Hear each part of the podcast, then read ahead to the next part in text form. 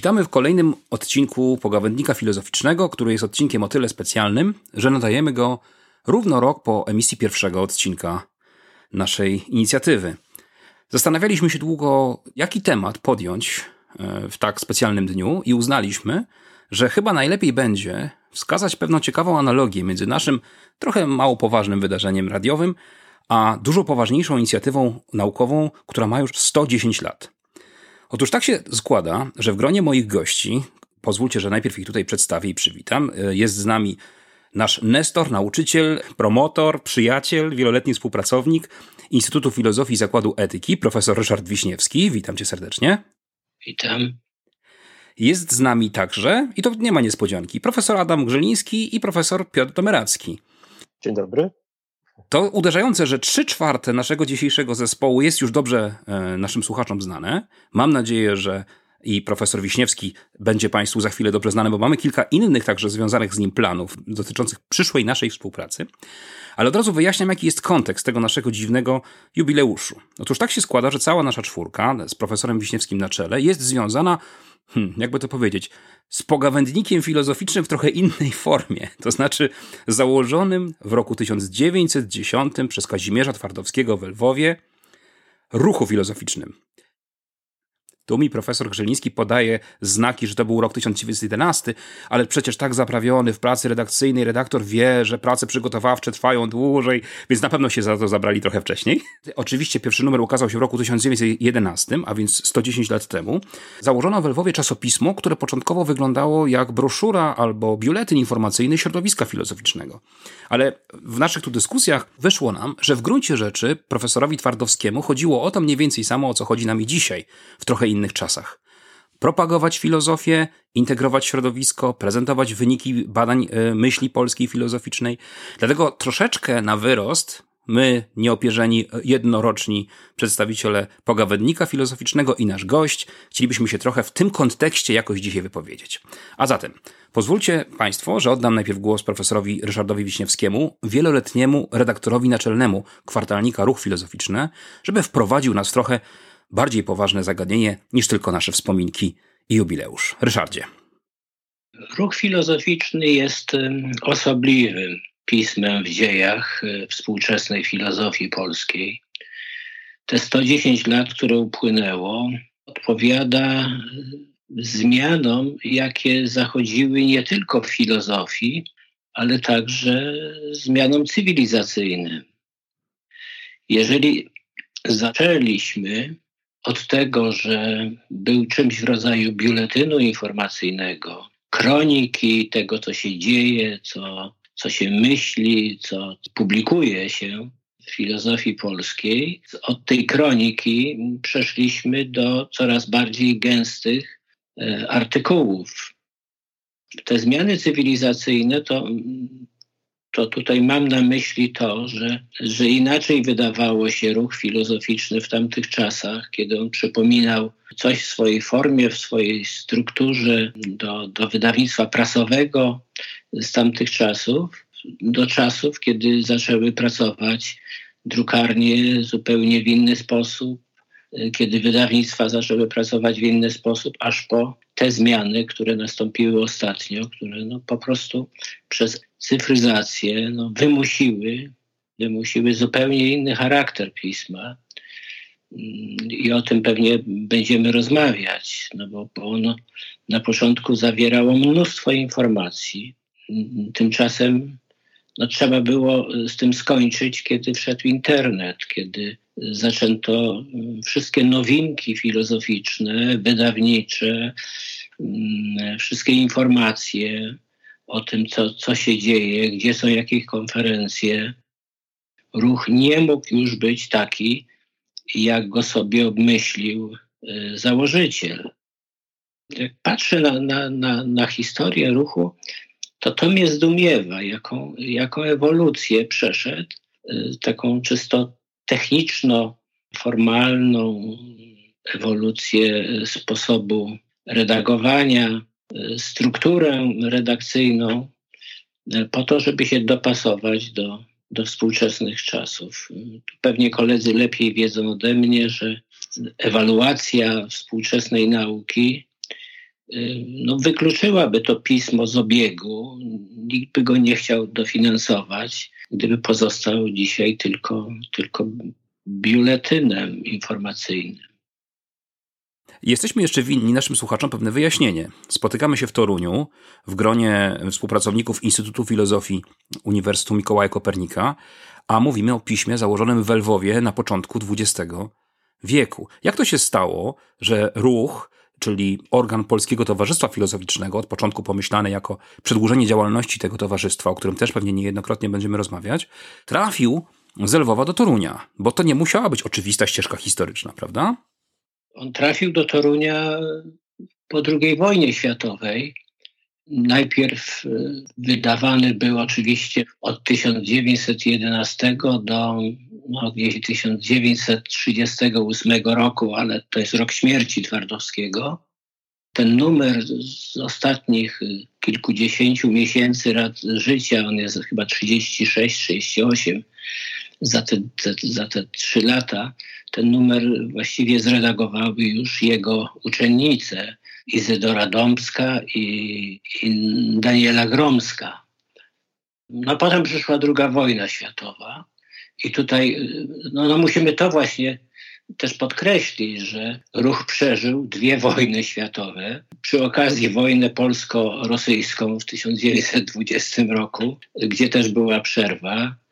Potem y, przeżył dobę stalinowską od 1950-51 do, do odwilży postalinowskiej, ale to dopiero w 58 czy 59 roku ubiegłego wieku został wznawiany. Ale od 1948 roku Czerzowski to przejął jako organ Polskiego Towarzystwa Filozoficznego wydawany przez Toruńskie Towarzystwo Filozoficzne.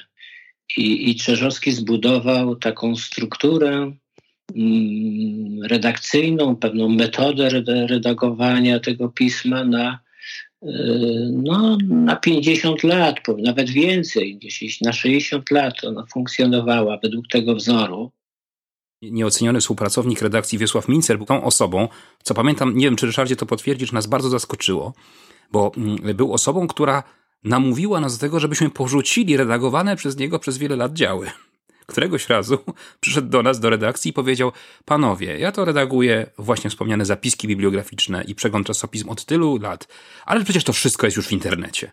To, to pokazuje, że redakcja próbowała z jednej strony kultywować pewną tradycję, też tą organizacyjno-strukturalną, ale z drugiej e, reagowała także poprzez swoich najstarszych i najbardziej zasłużonych współpracowników na zmiany e, otoczenia e, społecznego, jak to się dzisiaj modnie mówi. Ale chyba o tym dobrze byłoby, żeby powiedział nam obecny redaktor naczelny kwartalnika, którego chciałbym poprosić o to, żeby spróbował nam powiedzieć, jak udało mu się, czy jak udaje mu się harmonizować tę no, szacowną tradycję, która jednak zobowiązuje do podtrzymywania pewnych form uprawiania czasopiśmiennictwa, no z wyzwaniami teraźniejszości i przyszłości, bo to chyba nie jest łatwe zadanie, co Adamie?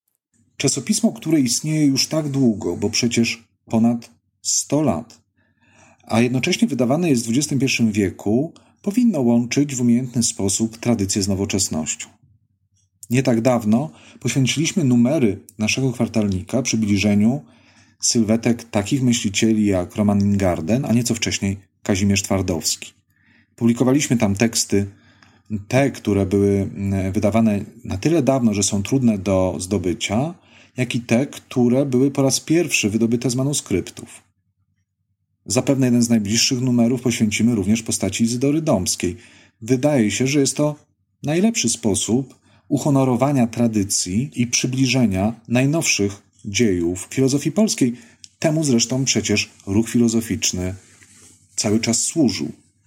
Z drugiej strony nie możemy zapominać, że e, żyjemy w XXI wieku, że obieg naukowy jest już obiegiem globalnym, co stawia przed nami określone wyzwania. Od pewnego już czasu ruch filozoficzny indeksowany jest przez największe bazy indeksacyjne, w tym Erich czy taką jak Scopus. Swoją drogą, ta ostatnia z nich to święty graal współczesnego czasopiśmiennictwa naukowego w Polsce. I niezwykle trudno tam się dostać. Natomiast wielką radość nam daje to, że kiedy zgłosiliśmy się do Skopusa, otrzymaliśmy stosunkowo szybko odpowiedź następującą. Oczywiście, nie wyobrażają sobie, aby czasopismo o tej randze, jaką jest ruch filozoficzny, nie było indeksowane przez, przez Skopus. Temu umiędzynarodowieniu i wejściu w obieg globalny badań filozoficznych służy również publikacja od kilku lat dwóch zeszytów rocznie w języku angielskim. Publikacja nie na chybił trafił, nie przypadkowa, byle tylko w języku angielskim, tylko publikacja z reguły numerów tematycznych, w których mm, znajdują się teksty zarówno polskich naukowców, polskich filozofów, jak i najlepszych specjalistów na świecie. Wydaliśmy numer berklejowski, wydaliśmy numer brytyjski, publikowaliśmy teksty mówiące o polskiej filozofii intuicjonistycznej. Teraz najnowszy numer poświęcony jest hermeneutyce, a wśród autorów są najlepsi specjaliści z całego świata. Co ciekawe, kiedy przeglądałem stare teksty, te publikowane w pierwszych zeszytach, te, które panowie przypomnieliście w jubileuszowym numerze wydanym na stulecie czasopisma, teksty poświęcone polskiej filozofii, integracji naszego środowiska filozoficznego, czy pisaniu w języku polskim, w którym trzeba stworzyć odpowiednie pojęcia dopiero, to y, przekonałem się, jak bardzo te teksty są aktualne. Jeżeli zatem u podstaw ruchu leży idea integracji środowiska i wprowadzania najważniejszych polskich osiągnięć filozoficznych do ogólnego obiegu naukowego, to my nie robimy nic innego jak to, co ruch robił już na samym początku. Piotrze, zwrócę się teraz do ciebie, ale pozwól, że zanim opowiesz o numerze ostatnim, bo zdaje się, ty jesteś redaktorem merytorycznym tego numeru i zareklamujesz swoje pismo, pozwól, że poproszę cię, żebyś wystąpił w trochę innej roli. Nie mógł być z nami dzisiaj Dawid Wincław, Kolejna postać związana z ruchem filozoficznym, oddany sekretarz, e, obecny sekretarz redakcji, jest tak zajęty pracą w, w, sekretariacie redakcji, że nie mógł tu z nami dzisiaj być. Ale pamiętam, Piotrze, zresztą większość z nas terminowała w ten sposób, że twoja historia współpracy z ruchem zaczynała się też od tych początkowych e, no nie, nie mieliśmy funkcji gońca, nie? Nikt z nas nie pełni funkcji gońca redakcyjnego, ale od tych początkowych takich przymiarek dotyczących chociażby korekt. Jak wspominasz swoje początki? Muszę powiedzieć, że moje początki nie są aż tak e, odległe, chociaż e, wskazałbym na to, że jeśli chodzi o funkcję sekretarza tego e, szacownego naszego pisma, to występujemy tutaj w pewnej sztafecie pokoleń także. Profesor Ryszard Wiśniewski, jeśli dobrze pamiętam, został sekretarzem ruchu filozoficznego. W tym roku będzie 25 lat temu. E, Marcin Zdrenka e, został sekretarzem ruchu w 2003 roku, pełne 18 lat temu. Ja nieco później, po Marcinie, przez kilka lat miałem ten zaszczyt, ale rzeczywiście um, ogromnie sobie cenię nie tylko to, że um, profesor Wiśniewski profesor Zdrenka w dawniejszych latach jeszcze moich studiów doktoranckich zaufali moim wtedy jeszcze bardzo umiarkowanym, nieudolnym kompetencjom, a one musiały się okazać nagle dość wszechstronne i wszelakie, e, ponieważ e, trzeba było nagle znać się i na edycji tekstu, e, którą wykonywaliśmy jeszcze, jeśli można tak powiedzieć, na piechotę, na papierze. Trzeba było nauczyć się specjalnych znaków edytorskich, wprowadzać je umiejętnie po to, żeby następnie wykwalifikowane osoby w wydawnictwie naukowym u naszego toruńskiego uniwersytetu no, wiedziały, jak się zabrać e, za te sugerowane korekty.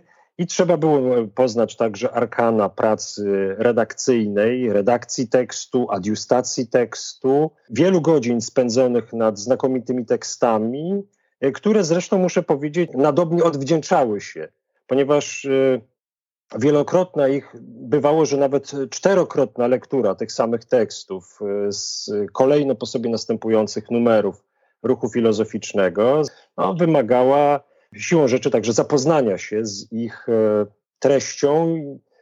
Przy okazji można było także czegoś ważnego się dowiedzieć. Kontakt z ruchem filozoficznym był tutaj wszechstronny i obopólny, nie tylko z samym pismem materialnie i e, treściowo rzecz biorąc, ale także, z, co wymaga koniecznie, jak sądzę, w tej naszej audycji podkreślenia, ze znakomitym i niezrównanym i niespotykanym, jak sądzę, składem redakcyjnym ponieważ wszystko w ruchu owszem się zmienia, ale jedno się nie zmienia. Bardzo bliskie kontakty w redakcji, zaufanie, spolegliwość, to, że można wzajemnie na siebie, na sobie polegać, wspierać się w działaniu.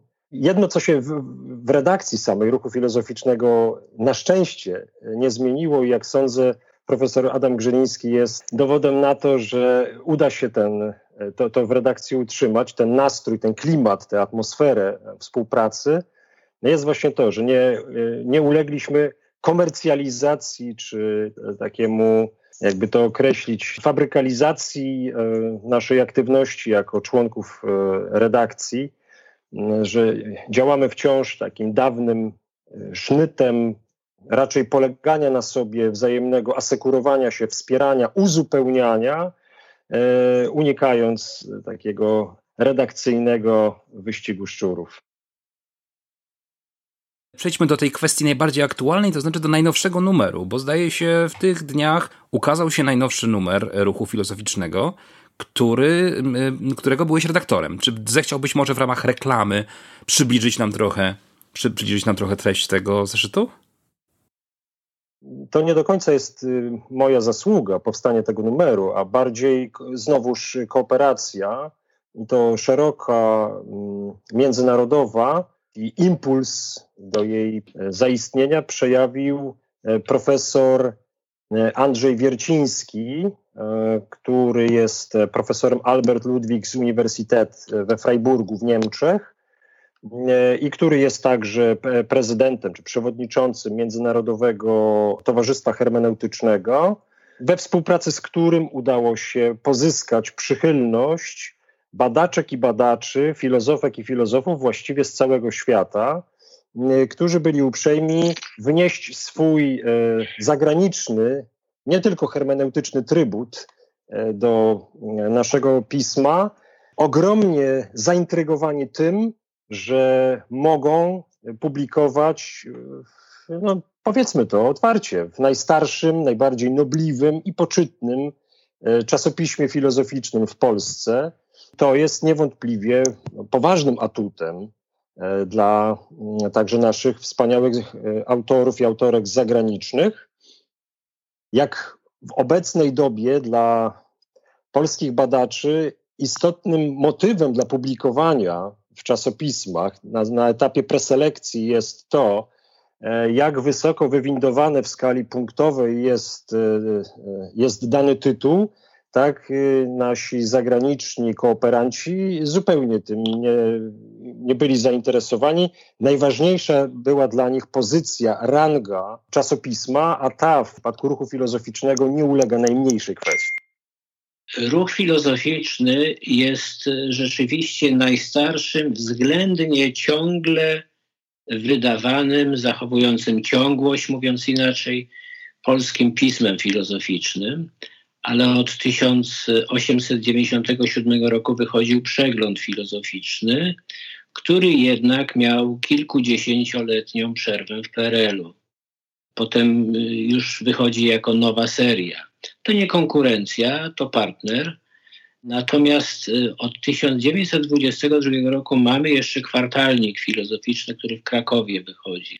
Y, te trzy pisma, mm, no one gdzieś wpisały się na, na europejską mapę filozofii, a nawet pozaeuropejską, jako te, ci reprezentanci tego, co w filozofii polskiej dzieje się. I teraz chcę wspomnieć, że kiedy zacząłem współpracę z redakcją, to zadziwiło mnie to, jak rozległą korespondencję, wymianę pism, książek redakcja prowadzi z, no, z różnymi ośrodkami w Europie, w Izraelu, w Kanadzie, w Stanach Zjednoczonych nasi koledzy znajdowali ruch filozoficzny w bibliotekach amerykańskich, y, europejskich. I to trwało jakiś, jakiś długi czas, ale no właśnie, kiedy przyszła digitalizacja, to się zmieniło i, i, i aktualny redaktor zupełnie inaczej już y, tę politykę wymiany i obecności na forach europejskich i światowych prowadzi. inne warunki są. Ale zgadzam się z tym, że trwałość pisma, taka trochę ponadczasowa, to ona jest jakimś znakiem firmowym jednak i to bardzo zobowiązującym. Moi drodzy, no wspaniałą, naprawdę wspaniałą laurkę sobie wystawiliśmy. Dziękuję Wam bardzo za to. Natomiast pozwólcie, że zapytam trochę o kuchnię, bo to może interesować naszych słuchaczy. Nie wspomnieliśmy tutaj jeszcze bardzo zasłużonego w pracach redakcji profesora Andrzeja Pietruszczaka, który przez wiele, wiele lat ręcznie także samodzielnie zupełnie składał e, pismo, zajmował się całą stroną techniczną na jednym własnym komputerze. My pamiętasz też, Piotrze, woziliśmy też y, kalki, jak to się kiedyś drukowało, do osoby, która zajmowała się tym składem. Było i nadal chyba jest w tej pracy mnóstwo takiej żmudnej, nie chcę powiedzieć papierkowej roboty, która jest niesatysfakcjonująca, deprymująca, jak się wydaje, ale ktoś ją musi wykonać. Warto chyba wspomnieć y, właśnie o, o także tym bagażu. W dniu jubileuszu i wspomnień się o tym nie myśli i nie mówi, ale przecież były też takie momenty, przyznajcie, może nie rezygnacji, ale jakiegoś zniechęcenia do ewidencjonowania korespondencji profesora Gumańskiego, na przykład tak obszernej, albo do innych tego typu kwestii. Ryszardzie, ty chyba najlepiej to pamiętasz. Więc byłem sekretarzem, byłem zastępcą redaktora naczelnego, byłem redaktorem naczelnym i najtrudniejszą mm, funkcją była ta pierwsza. Bez sekretarzy to pismo miało ogromne problemy z przetrwaniem, a warunki nie były najlepsze. Zresztą, jak się śledzi okres międzywojenny, to tam też pewnie były podobne problemy, bo pismo ciągle miało opóźnienia. Myśmy też y, często walczyli z opóźnieniami. To dopiero teraz y, świetny organizator, nowy naczelny redaktor y, te, te, sprawy no, jakoś dobrze opanował. Zresztą w wielu czasopismach tak jest, ale praca sekretarza jest niesamowicie ważna, jest fundamentalna.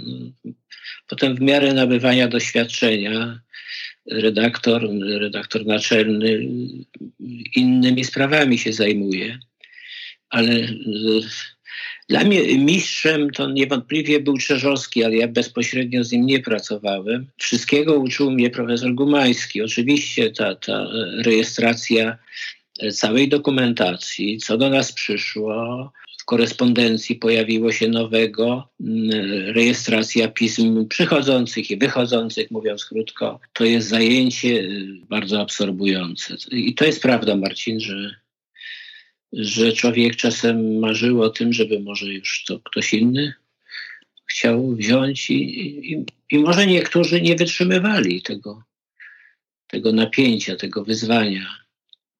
Ale to jest jakieś poczucie misji kazało nam wytrwać. No, ciebie podziwiam. Tyle lat wytrwałeś. Dołączył do nas potem Piotr. I jestem bardzo wdzięczny nowemu naczelnemu redaktorowi, że że to przejął i, i, i wprowadził to w ramy zupełnie no, najnowszych warunków, trudnych warunków, jakie postawiono czasopismom naukowym. Marcin użył takiego słowa kuchnia redakcyjna. Otóż y, Kazimierz Twardowski i potem Tadeusz Szerzowski reprezentowali kuchnię wiedeńską a więc no, tą biurokrację, która jednak pozwalała funkcjonować. Czerzowski był synem wiedeńskiego urzędnika. Twardowski przybył do Lwowa z Wiednia. Gumański te reguły kuchni wiedeńskiej y, przejął. I jeszcze żeśmy tej kuchni zasmakowali z Marcinem, prawda? Ale pamiętam, że buntowałeś się, no, delikatnie mówiąc, miałeś inne pomysły. Tak, że przecież są komputery, przecież nie będziemy już tego wszystkiego opisywać ręcznie, jakimś takim specjalnym, na specjalnych drukach to jeszcze wydawano. Można było kupić gdzieś to. Książka korespondencji zdaje się taka. Książka korespondencji. I, no i potem przekonywaliśmy i przekonaliśmy pod koniec y, rządze, rządów redakcyjnych profesora Gumańskiego, że my będziemy to inaczej robić. Ale to, co się działo, się stało potem jeszcze i teraz, wskutek tego nacisku ewaluacyjnego, to już jest inna kuchnia i ja nie wiem, jak ją nazwać. Czy to jest kuchnia europejska, unijna, czy to jest kuchnia warszawska. Rzeczywiście y, ona uniformizuje czasopisma i, i to nasze, nasz kwartalnik, on zatraca, tutaj wyczuwam dobrze intencje chyba wasze i, i Adama, y, że on zatraca to przesłanie. Może zatracić to przesłanie, mimo że my się bronimy. Tak? Są jeszcze artykuły wspomnieniowe, są recenzje, jest też coś takiego jak, przepraszam, to jest bardzo długa tradycja z życia Polskiego Towarzystwa Filozoficznego. No, jeden z kolegów nazwał to jakimiś śmieciami. To, to już było złośliwe, ale to, to znaczy, że część środowiska mówiła, to nam w ogóle nie jest potrzebne. To nie jest informacja o życiu organizacji, to jest organ, y, który rejestruje myśli. Tak? w formie artykułów, autoreferatów, recenzji. No tu, tu jest problem. Jakby miał pewne fakty wspominać, to nawet i taki głos od jednego z kolegów y, z Lublina, który mówił, tylko nie zrezygnujcie z publikowania informacji o tym, co, co jest nowego. Tak? Trzymajcie palec na pulsie. Niestety zrezygnowaliśmy, to tylko może mieć odzwierciedlenie w recenzjach, ewentualnie w polemikach. W ruchu filozoficznym odbyły się znakomite polemiki filozoficzne i to przedwojenne, międzywojenne i to zainicjowane przez Twardowskiego. Jego sprzeciw wobec takiego niejasnego stylu filozoficznego, jego sprzeciw wobec pragmatofobii, takiej czystej symbolizacji, to znaczy krytykował, tak, o ile pamiętam, nadmiar y, formalizmu w filozofii, uciekanie od jej funkcji, funkcji praktycznej. Adam mówił o tym, dzisiaj takich dyskusji też by trzeba. I, jeśli coś tam robiliśmy razem, to, to z naszym wspólnym redakcyjnym przekonaniem w takim przekonaniu, że, że trzeba informować o tym, co się dzieje w filozofii polskiej, pokazywać te najlepsze ślady, tory.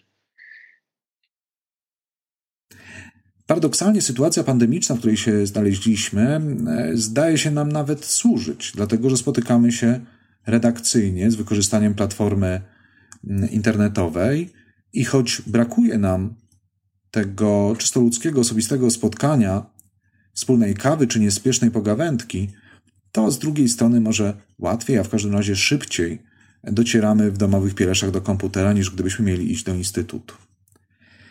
Bardzo dużą pomocą w redakcji jest działalność biurokratyczna, sekretarska Dawida Wincława. To niezwykle ważne, dlatego że zawsze trzeba mieć kontakt ze wszystkimi autorami, patrzeć na teksty E, pod kątem ich poprawności, kierować do, do recenzji, mieć kontakt z recenzentami, pilnować tego całego obiegu dokumentacji i nie zgubić tekstu na którymś z etapów redakcyjnej obróbki. Ale pewną pomocą służy nam od niedawna również platforma internetowa naszego wydawnictwa, akademicka platforma Czasopism, która pozwala koordynować obieg dokumentacji od nadesłania przez autora, aż wreszcie do skierowania numeru do, do druku. Ale gdy przyglądamy się kuchni ruchu filozoficznego, widzimy jeszcze jedno zjawisko niezwykle ważne obecnie. Mianowicie funkcjonowanie czasopisma w sytuacji podlegania kryteriom ewaluacyjnym. Otóż wymogi zarówno stawiane przez ministerstwo, jak i wymogi baz indeksacyjnych, one są przecież ze sobą powiązane, e, są jednakowe dla wszystkich naukowych periodyków. De facto redakcja, każda redakcja czasopisma naukowego w Polsce, jeżeli tylko trzyma rękę na pulsie, robi mniej więcej to samo. Umiędzynaradawia swoje pismo, e, publikuje w językach obcych, e, publikuje internetowo, e, nie dopuszcza do opóźnień w wydawaniu poszczególnych zeszytów. Kłopot jest tylko taki, że jeżeli byśmy przyłożyli tę samą miarę do funkcjonowania wszystkich pism, to one tracą swoją specyfikę. Ruch filozoficzny zachowuje z dawnych czasów miejsce na polemiki, zachowuje miejsce na sprawozdania z działalności Polskiego Towarzystwa Filozoficznego, stara się również umieszczać wypowiedzi na temat sytuacji filozofii w Polsce, mm, jak te wypowiedzi, o których wspominałem wcześniej. Mm, one nie są punktowane, one nie przekładają się na żadną korzyść ewaluacyjną. Oczywiście będziemy wspinać się po tej ewaluacyjnej drabinie. Mm, wynika to chociażby z algorytmów Scopusa, mm, które zliczają cytowalność naszych tekstów. Cytowalność tych tekstów najnowszych, one zawsze w humanistyce nie tak szybko wchodzą do obiegu, jak na przykład w naukach przyrodniczych. Mm, także liczymy na to, że czasopismo będzie zyskiwało coraz więcej punktów. Kłopot tylko w tym, aby nie zagubić owej specyfiki. E, kiedy o tym myślę, przypominają mi się zawsze dwie dykteryjki. Jedna z nich to opowieść o Władysławie Tatarkiewiczu. Otóż Władysław Tatarkiewicz był kiedyś malowany przez malarkę. Sporządzała na jego portret. Tatarkiewicz przychodził do jej pracowni i podczas kilku sesji e, dawał się malować. No i kiedyś zajrzał jej przez ramię, zwracając się do niej: Szanowna pani, jestem u pani na portrecie o wiele młodszy i ładniejszy. O wiele. Czy aby jednak nie za mało? My się zawsze zastanawiamy, czy tego, co starsze i pokryte może nawet nieco pewną patyną, nie jest za dużo albo za mało w stosunku do tego, co młodsze, choć nie wiem, czy ładniejsze. A druga opowieść to jest opowieść sprzed kilku lat. Otóż, no niestety, przepisy regulujące funkcjonowanie czasopism, tego, co jest dla nich istotne i brane pod uwagę podczas ewaluacji, E, zmieniają się. Zmieniają się dosyć szybko. Niektóre bazy indeksacyjne były niezwykle istotne, kiedy dawano punkty czasopismom. E, potem istotne być przestawały. I kiedy zafrasowany po raz kolejny zwróciłem się do, do Marcina z zapytaniem, Marcinie, słuchaj, co robimy? Bo tutaj mamy kolejne przepisy, tu by trzeba dostosować się do nich. E, na co mój szanowny kolega stwierdził, Adamie, nie takie przepisy ruch przetrwał. Miejmy nadzieję, że przetrwa również każde kolejne. Zanim przejdziemy do głosów podsumowujących, do których Was będę gorąco zachęcał, to pozwólcie, że ja się podzielę jedną też osobistą refleksją, e, sprowadzającą się do takiego przekonania, że ta wieloletnia praca w takim, takim zespole jak e, zespół redakcyjny kwartalnika e, przywraca trochę wiarę w sprawne funkcjonowanie takich szacownych instytucji jak uniwersytet.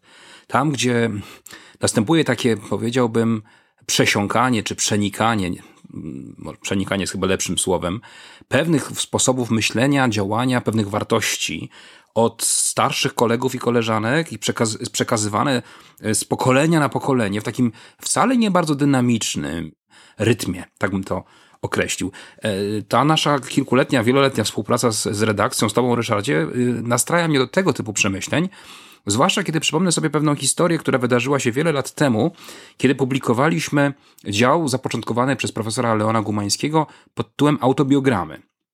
To była świetna inicjatywa, która wychodziła jak gdyby naprzeciw prezentacji wybitnych postaci e, polskiej filozofii w porządku alfabetycznym. To była straszna robota organizacyjna, bo one przychodziły w różnej kolejności, prawda? Trzeba je było uporządkować.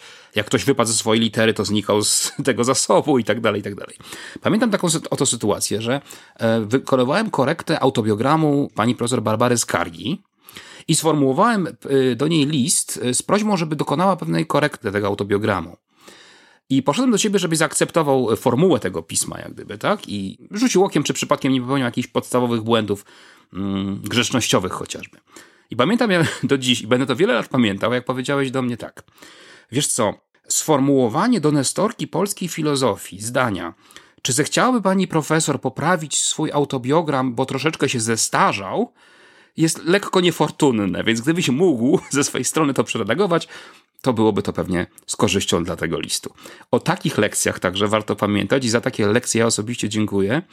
A teraz poproszę Was o to, żebyście podsumowujące głosy wypowiedzieli jakieś, może pokrzepiające na przyszłość, a może przeciwnie, twierdzące, że epoka ruchu przeminęła i już teraz tylko Facebook i e, podcasty albo inne formy komunikacji nam zostały. Epoka ruchu nie przeminęła zmieniła się epoka po prostu. Ruch jest jakby wieczny. Y, musiał się dostosować.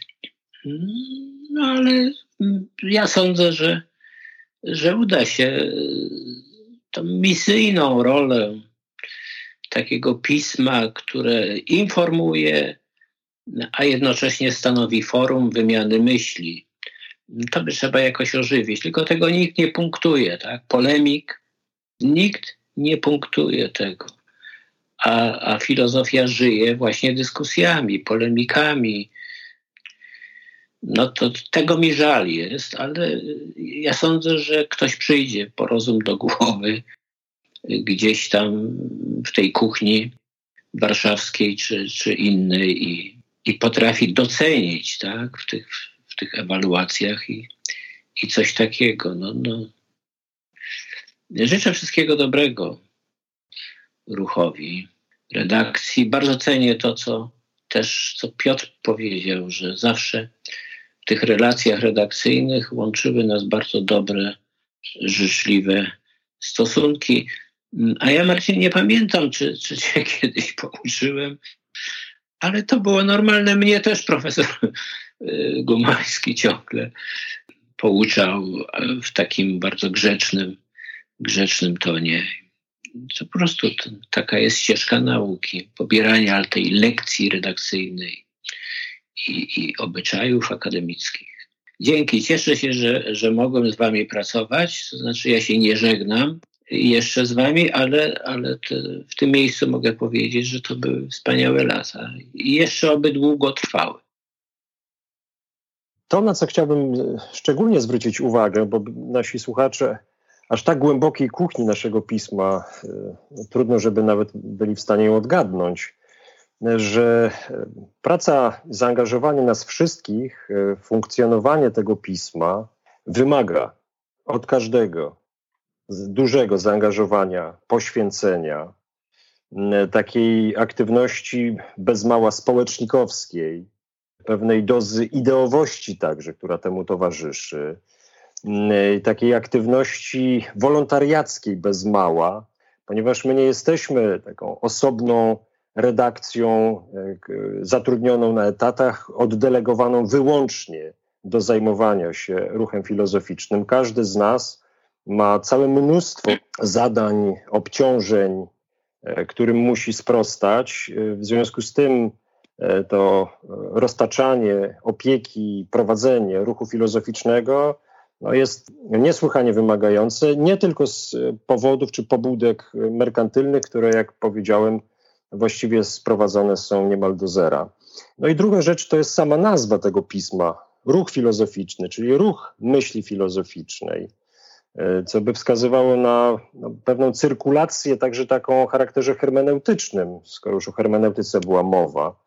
E, to, to nie tylko o, o ruch myśli, która dokonuje się tu i teraz, jest myślą zupełnie współczesną, a przecież we współczesnej nauce, także filozofii, mamy taką tendencję do tego, by dowartościowywać ponad chyba nawet potrzebę i możliwości E, to, co współczesne, to, co najnowsze, to, co innowacyjne, zapoznając e, to, co zupełnie jeszcze niedawne. Więc ten ruch myśli filozoficzny jest i ukierunkowany i wertykalnie, i horyzontalnie. E, I to jest ogromna zaleta, jak myślę, naszego pisma. No a na koniec, skoro mówimy o takich podsumowaniach i, i, i rozliczeniach, to coś pompatycznego, bo przy takich okazjach trzeba coś pompatycznie też powiedzieć, że ruch filozoficzny to nie tylko czasopismo, to wielopokoleniowa jakość, ugruntowanie i stateczność.